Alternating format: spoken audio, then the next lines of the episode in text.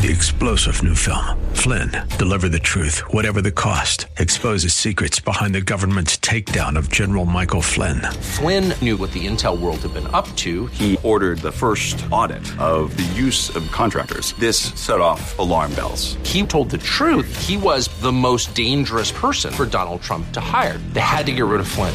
Flynn, deliver the truth, whatever the cost. Available now. Watch it today. Go to salemnow.com. Salemnow.com.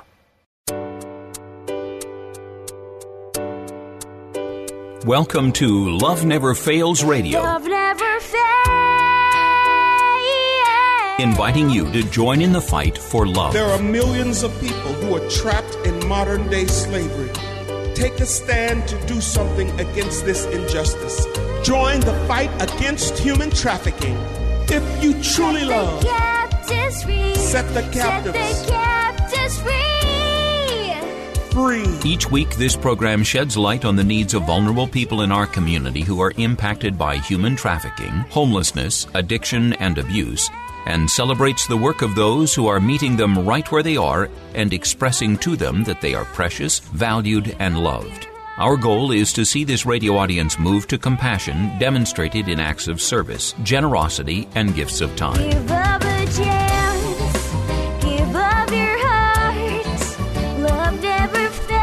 Now, here's the host of Love Never Fails Radio, founder and executive director of Love Never Fails, Vanessa Russell. Thanks and welcome to Love Never Fails Radio. We are in the studio today with Shay Franco Clausen, who is a fierce and dynamic powerhouse who advocates tirelessly to empower, educate, and prepare the community to take their rightful seat at the decision making table. Um, overcoming many adversaries and barriers growing up in the Bay Area, Shay engages her community with empathy and diligence with a person first or first person experience and serving on many boards and, and commissions to create stronger comprehensive legislation benefiting marginalized communities that she has proudly risen from. Um, she has a bachelor's degree, a bachelor's of arts in particular in public policy and law degree from Mills College. She's working on her executive leadership in state and local government um, at Harvard, uh, Hartford um, Kennedy School, and has been instrumental in many legislative wins, campaigns, and initiatives in California. Her advocacy has led to the passing of SB 273 uh, that expanded the statutes of limitation on fel- felony domestic violence. She's protected over uh, a thousand acres of California's most threatened pieces of land in Coyote Valley, passed Proposition 17 that restored voting rights for people on parole, working uh, to remove involuntary servitude from the California Constitution, and is working on more and more and more. And she's serving as the co chair for the National Black Justice Coalition, uh, Good Trouble Network, uh, Victory Fund Campaign Board, and Black Leadership Caucus, adult advisor for California High School Democrats. Alameda County Commission on the Status of Women and Courage California C4 chair. And I love your quote. It says here, I'm just trying to be the woman I wish I could have met at 14. Wow.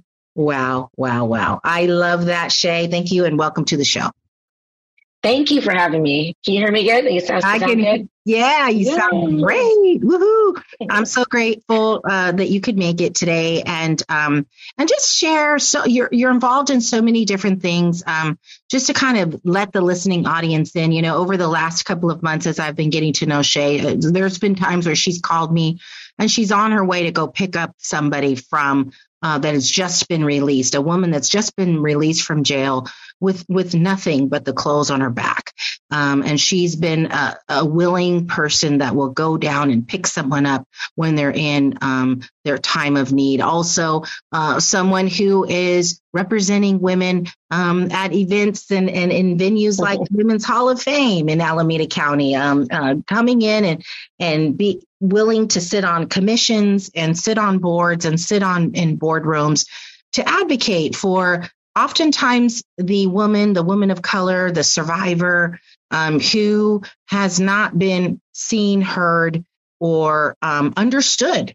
And so mm-hmm. I'm hoping today we can explore a little bit more of that as you know with you as a lived experience expert and um and and, and someone who has the heart for others. Um, so Shay, tell us, tell us how did all of this, why, why you, why, why are you, why did you? That's what I mean. You know what? It's, it is always the question I always get like, why? Mm-hmm. And, you know, I, I pinpoint that statement, that quote that I say about myself, the age of 14, if I would have met someone like me, it would remove so many barriers that I had to go through the next 30 years. It would remove so many obstacles, so many, you know, abuse. It would just, re- it would remove so many things that would have helped me reach my goals a lot sooner. That is my why. That is mm-hmm. the impetus to why I always try to be in the room. Why I always try to bring a lived experience respectfully to those people that have blind spots and really addressing, you know, oppression and the microaggressions that people with those experiences experience in government. Yeah. So having having been a child of the system and growing up navigating those systems, graduate of CalWORKs, using EOPS when I first went to college, getting my GED, I know how much shame is in that and how much fear. Wow. But I know how powerful we can take that pain and turn it into power. So I think that's really what has me in these spaces. Wow. You are such an inspiration. I mean, to go from that to getting your law degree from Mills. Did you ever imagine that you would be capable of such a thing? Well, it's public policy, econ, and law. So it's all into one. They go together. It's really important that you know the economics of the finances of our state, our local government, yeah. as well as understanding just basic understanding of law. But yeah. public policy is, is my center because that impacts you and I every day in every single thing that we do yeah people who are in those positions so and then moving on to harvard i was selected into a, a fellowship to do my executive leadership which i'm super excited i have two more classes left mm. um, to complete because never in my wildest dreams yeah you know what i've thought i've even have a ged right to now to say that i went to harvard is is i hope that that's an example to those women that i work with in custody and a few good men that this yeah. is not the rest of their lives that's right that's absolutely right. I think for me, I sometimes I think back on those days um, when I didn't plan on living past 20.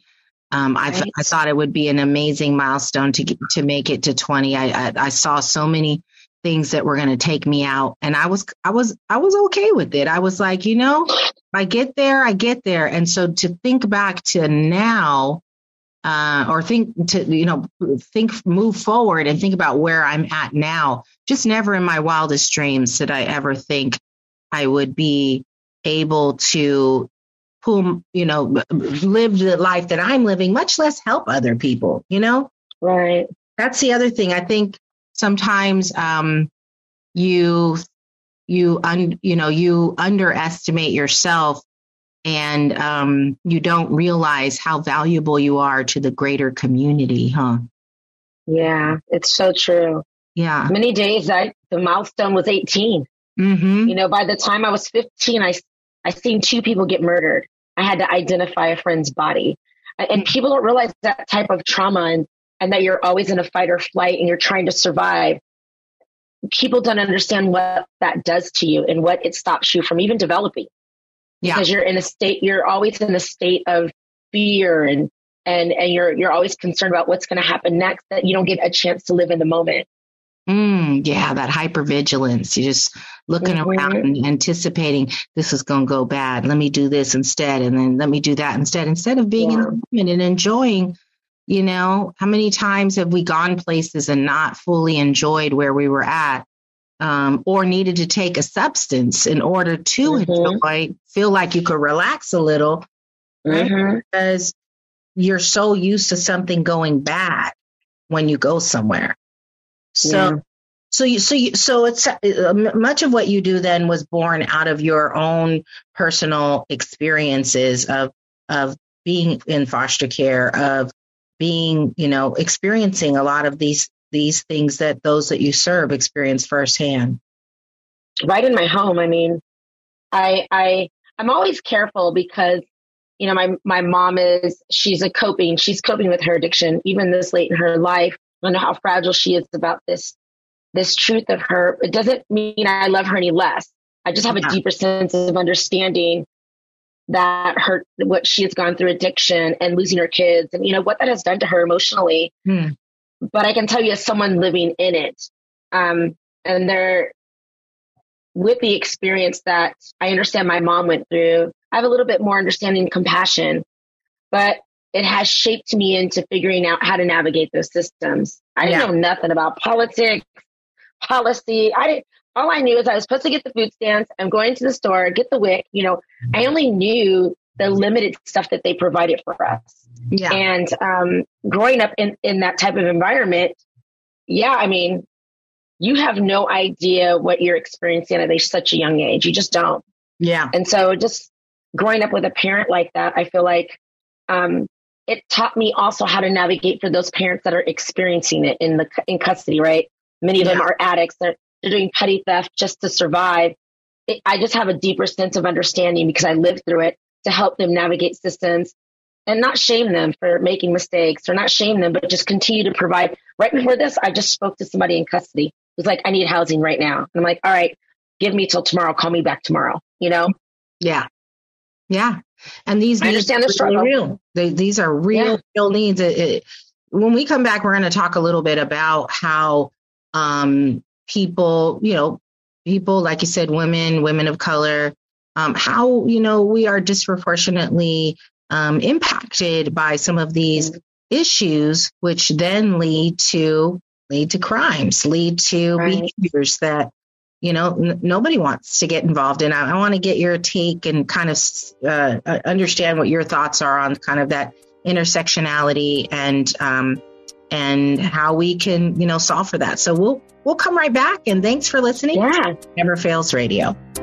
For more information on this program, visit loveneverfailsus.com. That's loveneverfailsus.com. We'll be right back with more right after these messages. Trash bills weighing you down? At Case Industries, we specialize in lowering waste costs and providing trash consolidation and compaction services for multifamily properties, condos, and commercial shopping centers. Let us help you reduce operating expenses and increase property NOI. Case Industries, saving the planet, saving you money. Contact us today for a property trash and recycling assessment online at caseindustries.us or call 510 566 4223. That's caseindustries.us or call 510 566 4223. Case Industries, the property manager's friend. Are you struggling to find peace in your life? Feeling anxious? Or going through a difficult life storm? Scott Dixon, a Christian humanitarian filmmaker and host of the Dove Teachings web series, wants you to know that you are not alone. Go to doveteachings.org to see great Dove teaching lessons, pastor insights, and aspiring testimonies. You can watch the current show and more at doveteachings.org. That's D O V E teachings.org, where you will find peace in your daily life through the teachings of Jesus. Welcome back to Love Never Fails Radio, where you are invited to turn your compassion into action and love those in your midst. Now, here's the host of Love Never Fails Radio, Vanessa Russell. And welcome back to Love Never Fails Radio. We again are in the studio today with Shay Franco Clausen, who is again a fierce and dynamic powerhouse. She's just been sharing with us about her Bachelor's of Arts in Public Policy and Law um, degree from Mills uh, Mills College, and uh, also working on uh, in, at Harvard Kennedy School uh, in, as part of a executive leadership cohort. Um, just co-chairing National Black Justice Coalition, um, Victory Victory Fund campaign work, and Black Leadership Caucus. Just so many various leadership um, uh, contributions to our world. And yet, we learned in the first segment that it started in in in in a very terrible place um, in many ways, in in in a broken place with addiction, with foster care, uh, with human trafficking, and and so I wanted to talk a little bit about that. Um, Shay, you have shared with me that you are also a survivor of human trafficking and uh, of CSEC, is specifically commercially sexually Yeah. exploited child. And, and tell me about, um, without you know sharing too much detail, just you know just whatever you're comfortable with. But you know, how did that how did that happen? And you know, how does that happen to people around us every day? You know, um, now I've done a lot of research around, you know, how this happens, and there's been a lot of shows and documentaries and movies to really kind of give people from the outside a good look on the inside of what it's like. It happens right in your neighborhood. Um, I was just targeted a kid that was in a group home and nobody cared about. I was I was beautiful, you know. I, I still am Mm-hmm. beautiful. Yeah, go ahead, girl. I own it. Uh-huh. And um, just you know, uh, with no one to love me, someone took an interest in me. Someone older, him and his girlfriend took interest in me and really made me feel like they were my family. And I mean, it was a, very, a very long grooming process. About maybe to me as a as a you know twelve year old, long time is you know three weeks, Mhm, but right. it, it it seemed like a year. And um and and that's how it gradually started. Is oh, do me this favor. You know, I love you. Um, and it and it turned into a more progressive and it became a lot more violent um, as the process. And I went to school every day. Like no one understood or no one looked. No one was looking for me where I was after school. No one was looking for me on the weekends where I was just being consistently exploited. And I had no idea. I'm too young to understand and have that uh, that understanding what I was experiencing, considering I had already started my younger primary years in domestic violence homes with addiction, with abuse. So this is, I've been conditioned to think this was normal. So at 12, I didn't allow myself. I just became a victim of a system that really um, uh, thrives on young girls like myself, young black girls that are in the justice system, foster youth group homes, or just in, you know, poverty, poverty stricken communities where no one is looking for us. Yeah. Yeah. Uh, just this past week, uh, Tanya Dennis, who runs Oakland Frontline Healers, and I co-authored a, a, a um, an article that was in the um, Oakland Post, and it talked about how crack cocaine um, completely annihilated uh, the Black community, um, who was already so fragile and vulnerable, and then basically um, set us up the way that it was being distributed and being produced um, in the community because it, you know the way you know cocaine would come down and then people would rock it up and, with you know baking soda and there would it would was actually being given to black men predominantly to you know cook up and distribute and Latino men and distribute in their neighborhoods.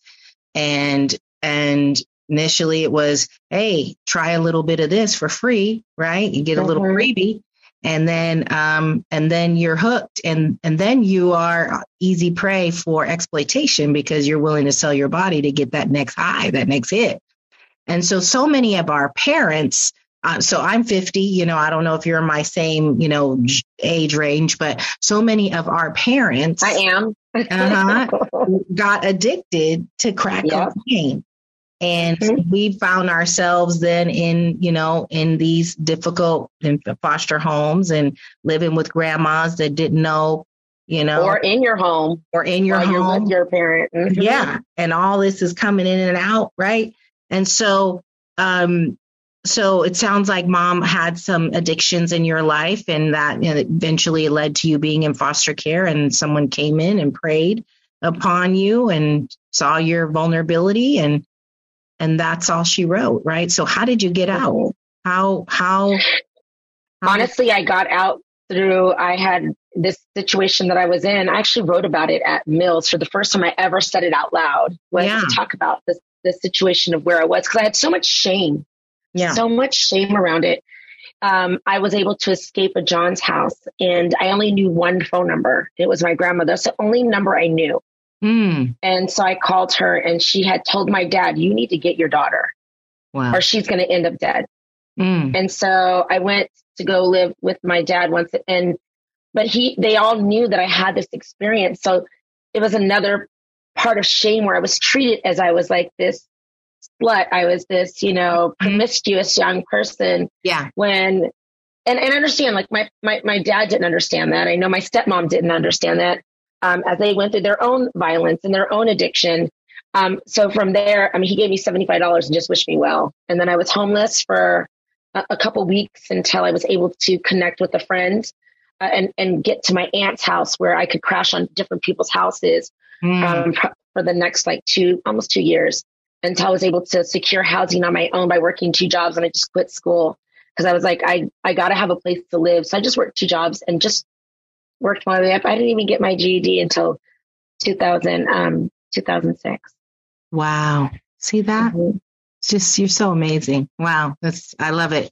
Incredible. Um, and so, uh, you know, you, there you were 2006 you got your GED what what inspired you what made you want to even do that So I had worked my way to the top of a, a financial institution where I had worked for, and I was getting a promotion. And Mhm. when they were trying to give me a promotion, they said, You lied about having a high school diploma. And I was like, Well, we're here. You're trying to promote me. So I'm obviously doing a good job. right I obviously have the skills and necessary to get the promotion. What do I need to do in order to have this? And they're like, Well, no one's ever gave us a counter, you know? And I was like, Well, if you're promoting me, then I'm obviously qualified and skilled. That Yeah. GED or the education didn't matter to this point. What do I need to do? So my boss said, if you can get a GED. So I went down that night to San Jose on Pearl Avenue, gave my $50, got my GED with high scores, which I proudly put up on the wall back here. Ooh, look at that And um, I mean, you guys can't see it, but it's in a beautiful frame. Um, and then I went back the next day and I was like, start processing my promotion. And so, and he said, the only way that I'll give this to you is if you promise to go to school. It is going to stop you from getting any higher in anything you want to do. And he's like, and for you, the sky's the limit. And that was it. I, I enrolled in Long Beach College once I once I got to LA. Wow. And so you just needed it. You needed somebody to just see you, just Mm-hmm. to you know see how brilliant you are, and and and and encourage you to take yourself seriously. Yeah, just this old Texan, this old man from Texas. All right. so funny. Well, I'm glad he encouraged you to go big or go home. That's right. go big with your career. That is amazing. Well, we're going to take a quick break. We're going to come back. I actually want to talk about this whole, um, uh, you know, notion of workforce development being a part of, uh, you know, casting dreams, casting vision for people who have traditionally been told you can't, you won't, you never will. Uh, how powerful of a tool that can be in the transformation of a life. So let's uh, take a quick break and we'll come right back. Thanks for listening to Love Never Fails Radio. To join in the fight for love, visit loveneverfailsus.com. Don't go away. Love Never Fails Radio will return right after these messages from our sponsors. This is Dr. Miluna Fausch. I am honored to serve on the advisory board of Love Never Fails, where each voice matters as lives are restored. Thank you for your support. Let's face it, you are making a pitch for something every day. Your verbal communication skills are the key to your professional and personal success. My company, Pitch Perfect Presentations, trains executives, management teams, and startups in delivering consistent, effective, engaging presentations to today's diverse audiences to rev up sales, attract clients and fans, and secure funding. Visit pitchperfectpresentations.com to schedule your complimentary strategy call with me today. That's pitchperfectpresentations.com, pitchperfectpresentations.com. Welcome back to Love Never Fails Radio, where you are invited to turn your compassion into action and love those in your midst. Now, here's the host of Love Never Fails Radio, Vanessa Russell. And welcome back to Love Never Fails Radio. We again are talking to Shay, who is just uh, doing so much for the community uh, to serve the underserved, under resourced, just trying to be the woman she wished she would have met at 14. I love that. Uh, we have been talking about her life and how it maps to what she's doing today and in serving the community in a variety of ways. Um, one of the things that um, you know stood out to me in um, what you are doing, adult advisor for high school or high school Democrats, um, Alameda County Commission on the Status of Women Encourage, California 4C chair. These many of these roles, you know, they seem like you're you're targeting youth or you're targeting women, you're targeting populations that um, maybe either because they're young, they, they they haven't been told as much uh, about, or it, it hasn't been a, a point of discussion to talk about what are your dreams? What are your hopes? What's your vision for the future? Uh, you know, which seems odd because we do talk about it a lot, but it's kind of a cliche. But in some schools where, you know, where maybe they're more worried about whether you brought a gun to school today, right? Right. Or, you know, are you, are you going to jump somebody today? The, the, these are the things that the teachers are thinking about. And, and I, by the way, I really feel for our teachers that are teaching in the inner city. You get mad props from me um, because it is hard work. I only have two. I have a 14 and a 15. I'm sorry, a 15 and a soon to be 16 home. if I had 30 of those, I'd be thinking about somebody be right. Check my pockets for a gun. No, no, did I say that? no, no, no, no. No, no, no. No, and I mean- yes, don't come and get me. yeah, no, no, no. You know, it's But- it's funny that you say that.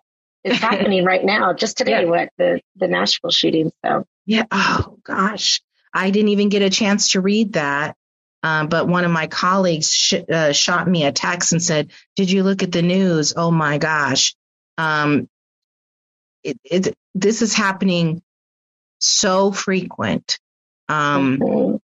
And I actually just taught a class. I'd love to get your take on this uh, over the weekend. Taught a class uh, last weekend um, uh, uh, to youth at Allen Temple uh, Church in Oakland about oh social yeah, no, Allen Temple. yeah, and we just talked about how, you know, the more time you're sitting on social media, the more depressed you're becoming, the more suicidal you're becoming. I'm not I'm saying not to use social media, I use it too, but it just has a way of sucking you in. And Right. and you stripping away your humanity if you don't have those boundaries.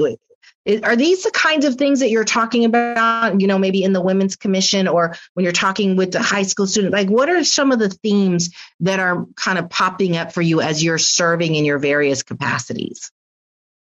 So I, I do believe I'm going to second you on the social media. Even me as an adult, that I get sucked into it, right? And and for the longest time, you feel like you're trying to compete with people that are just they live their days making these videos. Like this is all they do. They're not in the same realities we are. And I always have to tell that to young people. Like, don't let what you see online as law. People are only showing you what they want you to see Yeah. and, and and don't build your life around that you know and and my son and our family we just take the phones away and we just have to have no phones when we're having dinner or we're having game night.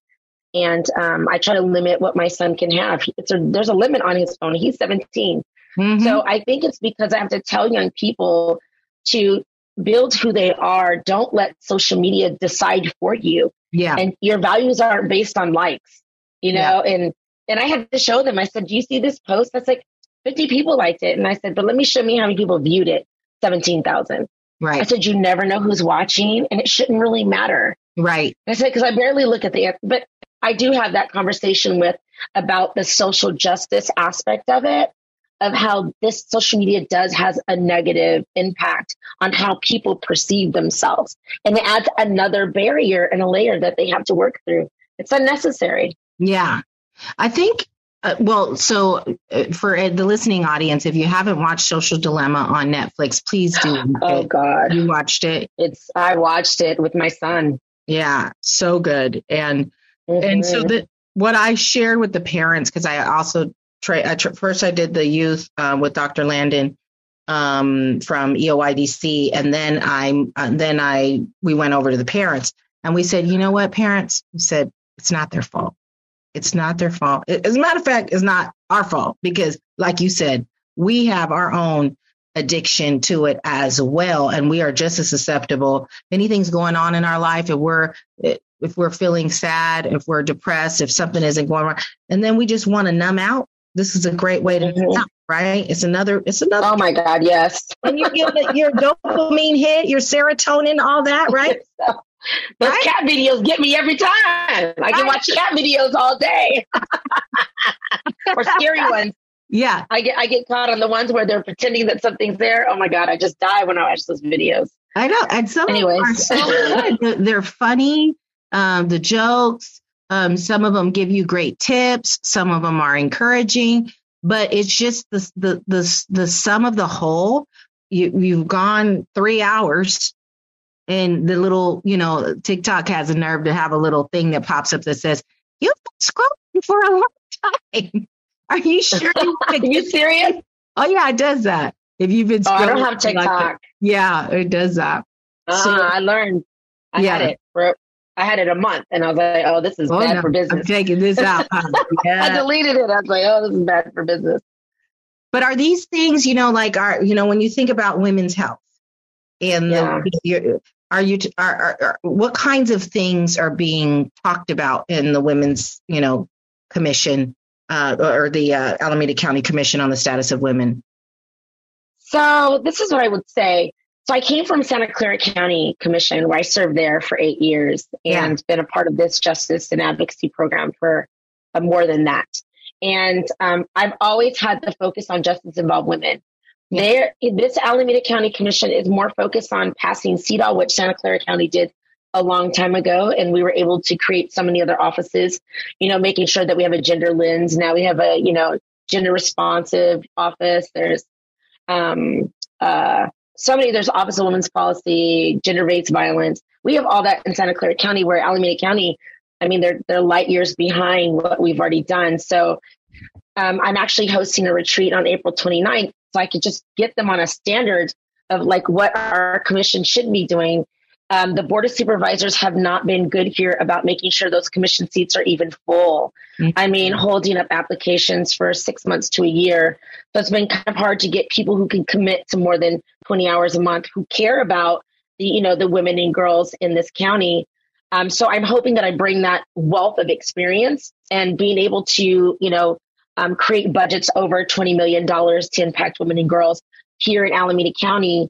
I'm hoping that this, as we change um, Board of Soups, they become more invested in women and girls because I think there's a huge, you know, shortfall of where they have forgotten and prioritized women as a whole. And so we're, we're doing that on the 29th. It's open to the public um, because we have about six commission seats that are vacant.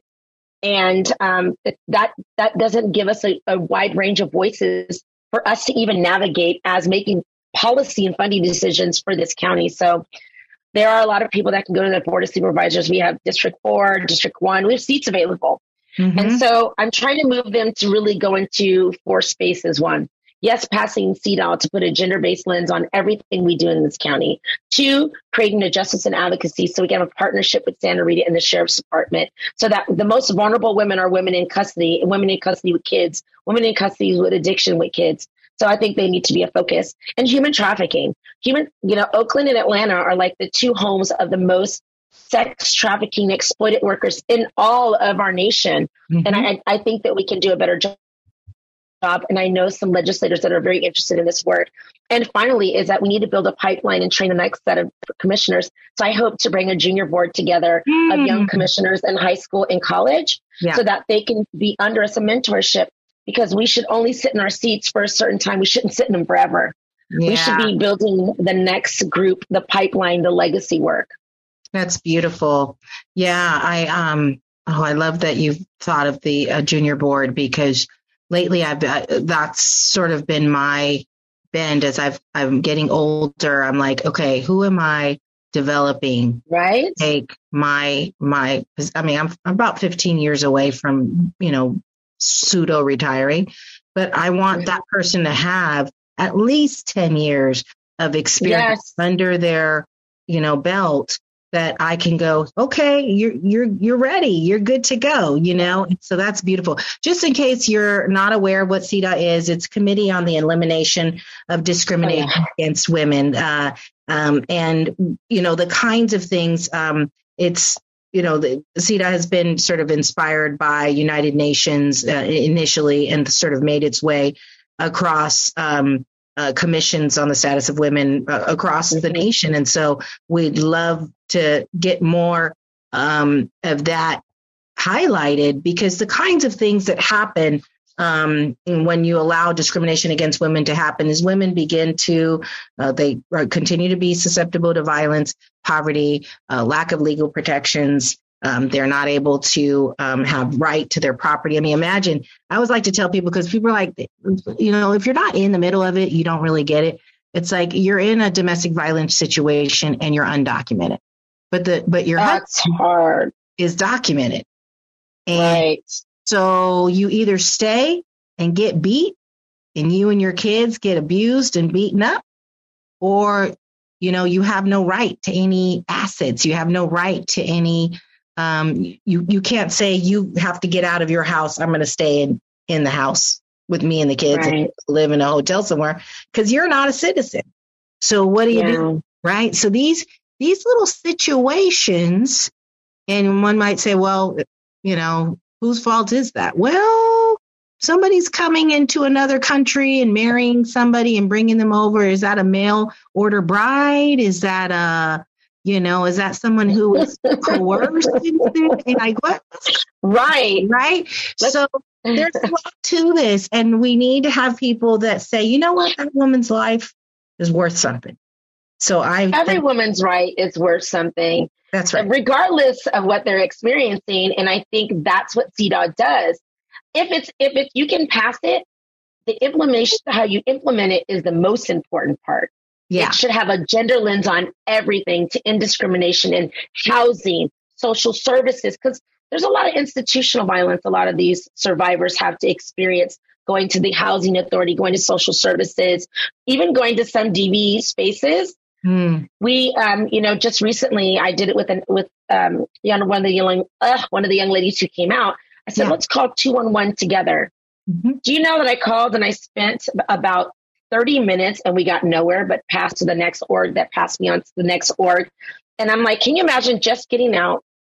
You were in custody and you're calling 211 for support when the rehabilitation officer isn't helping you. Right. It was the most deflating. Thank God I had influence where I was able to a text message away to get her housing. right. But not everyone has that access. right. So we need to, I think we also need to critique ourselves to improve in order to make sure we're serving women right now in 2023 the way they need to be served. Yes, absolutely. Okay, we got to take a quick break. Oh, so much to talk about. Okay, we'll we'll I come know. back and thank you for listening to Love Never Fails Radio. For more information on this program, visit loveneverfailsus.com. That's loveneverfailsus.com. We'll be right back with more right after these messages.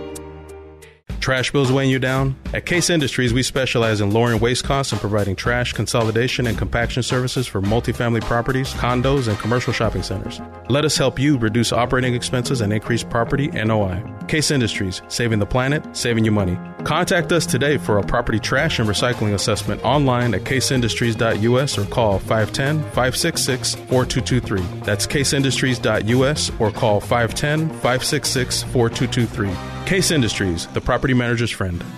Hi, I'm Sandra Herrera, CEO of Case Industries. I've found that many employers are looking for ways to help the community but don't know how. I encourage you to consider supporting Love Never Fails as a corporate sponsor. Love Never Fails offers all the resources necessary to help young women and men overcome the trauma of exploitation and abuse. And that's why I'm proud to have Case Industries supporting Love Never Fails Radio.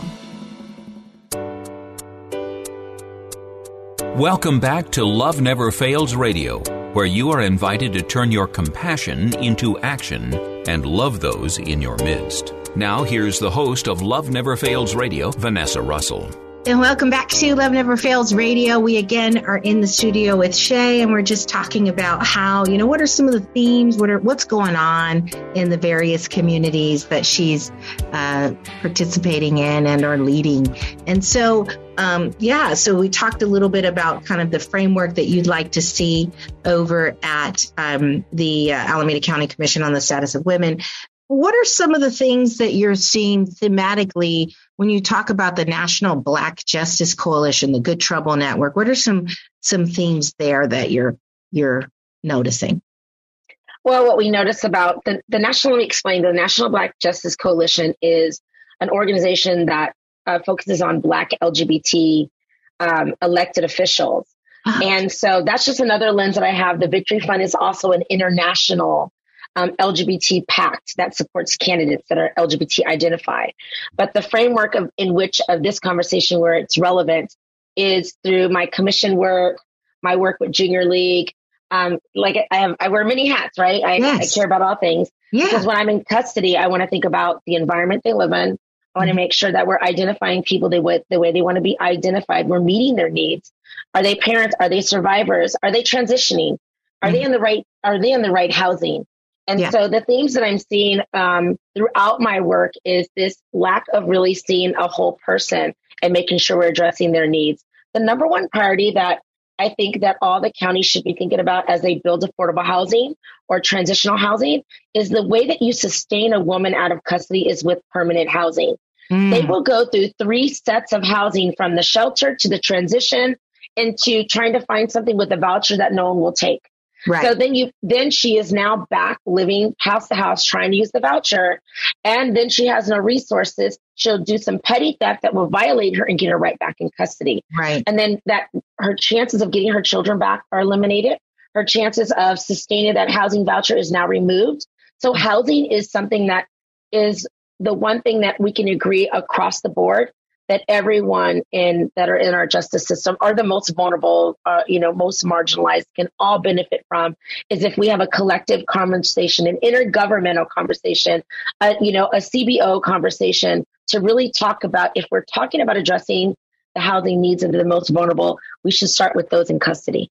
Yes, absolutely. So, uh, as you you know this, that we just got our license to be in transitional age youth uh, AB twelve housing provider um, throughout California, which is exciting. Um, for you. Yeah, so we just have a couple of um, background check things that we're trying to clear up, but um, we'll be hopefully our hope our target date to actually open our doors, and we have our first young lady all ready to come over is uh, is uh, a- April fifteenth. So that's our hope. Um, and then of course we're we we're we we cleared our fire fire clearance and everything else for our incarcerated men home when we hope to have that open on April the 1st. So Nice. those populations, to your point, um, what I have noticed is like, and uh, you know, I'm I'm not willing to let people go out of my house until they have somewhere good to go to. Like I I refuse to be that kind of program that goes, oh no, you timed out. No, you. Uh, we'll have to figure it out. We'll have to extend it for another month and another month and another month until I've had people live with us for three years when we had an 18 month program because we could not find housing for them to go to. And so to me, right. it should be the criteria. If you're going to run a housing program, you can't, you can't get people out of your house until there's somewhere for them to go because that'll make you a squeaky wheel, right? If, if you, you'll be like, I can't receive anymore because Right. I'm holding on to this person because they got a voucher, but there's nowhere for them to go, right? And that's not being discussed. No. That is not being discussed with the Board of Supervisors and the housing authorities in all of California. Because if I could just give you an example, three weeks ago, so there's 12 of us, Mhm. and eight have been in the justice system, and four are institutionalized. And my brother, who was shot by the police a couple years ago, and I was able to get him out um, of jail for being arrested for resisting arrest after he was in a car accident. And so um, when he got out and he went to transitional housing in Stockton, Mm-hmm. he went to court and they removed his tail. They cut off his probation. He became homeless in that moment. Mm. So then he couldn't go back to the housing because he's not on probation. So like, well, good luck. How does that give somebody a new beginning? No, that's just it's not it's not gonna work. So he was homeless on the street, and then I had to go pick him up. Then I had to use my resources from my family to get my brother into a secure place. Yeah. And so it, it just, I think that we need to reevaluate the transitional housings that we have. Yeah. And because it's not, I, I feel like it preys on these people re-entering our jails Yeah. because that is the end result when they have nowhere to go is then they reoffend to get themselves back, sometimes intentionally, just so they can get back into some form of housing, even if it's in custody. Well, and I think we need to get to some smart goals because we are not, I mean, w- shouldn't we be measuring recidivism as an indicator Yes. of a of a of a successful system? Shouldn't we be measuring not just one thing that we we got to do is we we created rapid rehousing, which gets people Right. a place for for and we can say we can say you know safely housed. Uh, let's look at them it. after month after 12 months. Let's look at them after they've I want to see data that shows me that they were in an economically sustainable position that allowed them to maintain that rent after 12 months. You speak in my language. Yeah. And there's not a lot of places for women. Yeah. I want you to know it's the toughest to find housing for women.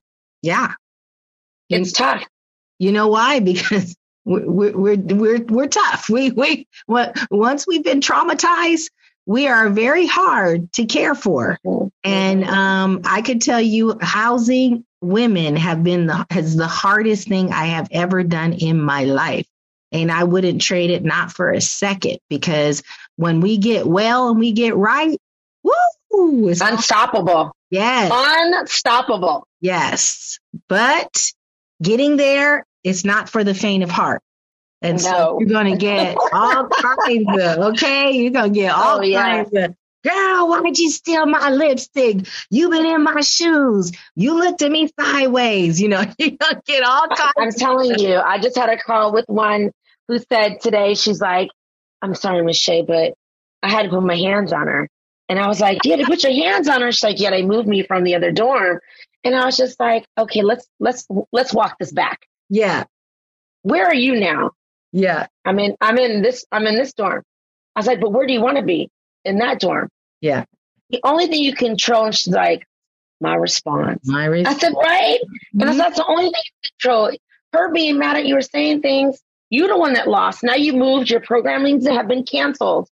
You're not going to be able to come to my class Yeah. because you're in a different dorm now. And then she's like, okay, I'm going to tell them I'm sorry. I'm going to go in there.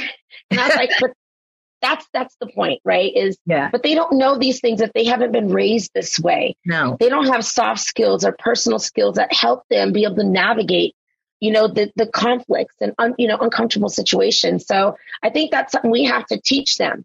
Yeah, and we have to make this is a going back to your four Yeah. point strategy. We have to make us uh, the community understand this isn't just a quick check in the box here. This is an investment, and you do it That's right. because you care.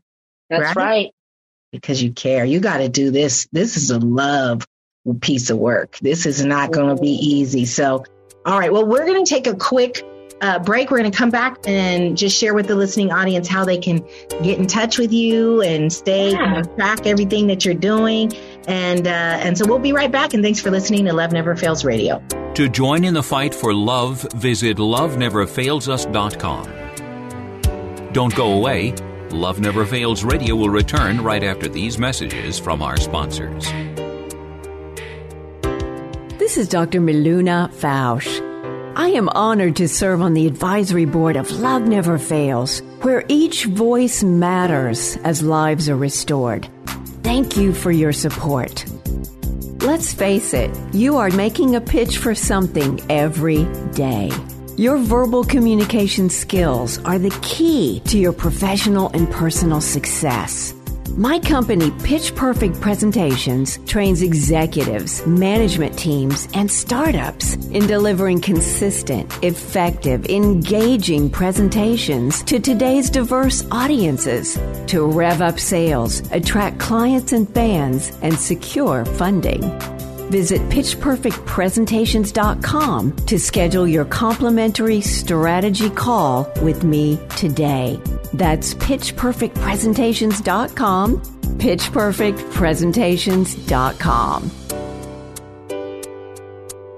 Welcome back to Love Never Fails Radio, where you are invited to turn your compassion into action and love those in your midst. Now, here's the host of Love Never Fails Radio, Vanessa Russell. And welcome back to Love Never Fails Radio. We've just been having a great conversation with Shay. Thank you for being on the show. How can people get in touch with you or follow your work? Yeah. So um, I've never been real structured in how I did this, right? I mean, I, I too was trying to figure out how I was going to maintain connections, but you can always follow me on IG and that's Instagram. And it's just at my name, Shay, S H A Y. My last name is Franco, F R A N C O. C L A U S E N Clausen. So Shay Franco Clausen. And um, that's my website too. It's just www.shayfrancoclausen.com. Um, I work alongside a lot of this work that I do um, with my friend Porsche Taylor, who has an organization, Prison from Inside Out, and she does a lot of this work with me in facilitation. And I and I hope that uh, Love Never Fails also is one of those that we can really be in this sisterhood of how to address these um, the needs of women and men in our community. But I, I both mostly do the facilitation and creative curriculum on my own, and I partner with organizations who I can then hand this work off who who are the you know the professionals doing this work. Um, so I'm sort of like a navigator. It's a, the connector, making sure that people get connected to the right people and that they get the support they need. Nice, beautiful. And I also follow her on LinkedIn, and she's always posting a lot of fun stuff there too. So, oh yeah, I'm on LinkedIn too. yeah, that's another good place. All right, cool. Well, just a few things about uh, just how to keep in touch with us, things that we're doing. I want to remind you that we are doing a screening of the new movie documentary on sex buying called Buying Her and that will be in, in San Francisco at the uh, uh, the or at the Metreon AMC Metreon, um, and it'll be from seven to nine on uh, uh April the twelfth. And so please come out. We'll have a whole panel, including um, a, a, previous sex buyer is going to share some of his motivations and how he has um, sort of uh, moved into a, a different direction and to a direction of advocacy for people to um, do something different. And so you'll definitely, you don't want to miss this. I will also be out there and um, you'll hear from survivor leaders, but the documentary is remarkable. You, you will not regret doing that. Oh. Um, uh, check that out. Um, again, on uh, that is on the uh, 12th of April. And then I'll be up in Sacramento the next day on the 13th of April, seven to nine again at the, um, at the Regal Natoma and seven and nine. Um, you'll want to come a, a, a, little bit early, and then uh, we'll follow. It's a one hour documentary and a one hour um, panel. So definitely uh, join us there. Also, want to invite you uh, to save the date for a couple of uh, things that we have coming up. We are planning to uh, save the date. It's a while out, but uh, July the twenty second. We're going to have an outreach conference um, we are still securing our venue, but we'd love for you to just save that day. We're going to teach people how to do street outreach. We think that is a super important thing. Also, many of you know that I am the um, chair uh, now of the Oakland's Violence Prevention Coalition, and we have a couple of things coming up. Uh, mini summit on um, on April the 22nd from 10 to 2 p.m. at at Liberty School there in um, or sorry Lighthouse in uh, in Oakland. If you're interested, you can email me at vanessa at loveneverfailsus.com. We'd love to have you if you're a CBO that wants to attend to help shape the citywide uh, uh, peace summit that we're putting on on uh, June the 24th from 10 to 6, uh, 10 to 4 p.m. And that will be at Laney College. So please uh, reach out to me if you'd like to get involved in this. We'd love to get you engaged in addressing issues uh, such as gun violence, such, such as gender-based violence, such as youth and family systems violence. Um, all right. Well, those are some of the things I wanted to just share out with you. Again, I thank you so much, Shay, for being here today. We appreciate. Thank you. Yeah, uh, we love love uh, love you, love your show, and uh, hope that you keep us abreast of everything that you're doing. And then, of course, um, for those of you who are listening, maybe for the first time, or you listen every week, but I know you're waiting. You're waiting for me to say it. If you don't know it or you haven't heard it before, always remember that you are loved. Thanks for joining us this week on Love Never Fails Radio. We trust that you've been inspired by these stories of hope and love and that you'll accept our challenge to get involved by contacting us at loveneverfailsus.com, by liking and sharing our Facebook page, Facebook slash Love Never Fails Radio, or by making a contribution directly to Love Never Fails. This program is the broadcast outreach of Love Never Fails, which is a donor supported nonprofit ministry that Vanessa founded as a way of directly impacting the lives of young people who are trapped in or at risk of becoming involved in human trafficking. This broadcast needs your involvement and support. To find out more, simply go to loveneverfailsus.com and click on the radio show link. Today's program was brought to you in part by Case Industries, as well as supporters from Faith Fellowship, New Hope Christian Fellowship, and the International Church of the Foursquare Gospel. On behalf of Vanessa and the whole team at Love Never Fails, thank you for listening. And thank you even more for committing to turn your compassion into action and love those in your midst. Give up a chance. Give up your heart.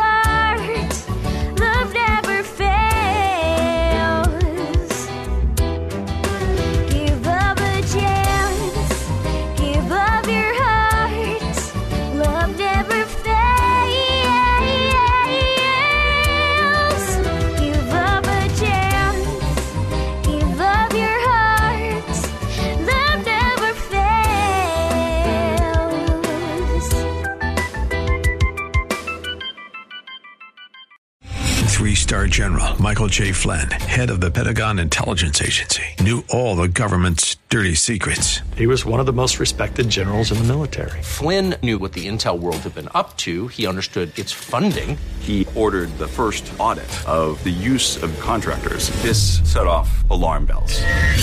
The explosive new documentary, Flynn, Deliver the Truth, Whatever the Cost, and covers the facts behind this scandal. Flynn told the truth. He was the most dangerous person for Donald Trump to hire. I find out the worst enemy that I'm going to face in my life is right here in America. They took my assessment and they wanted me to change it. And I was like, I'm not changing it. They had to get rid of Flynn.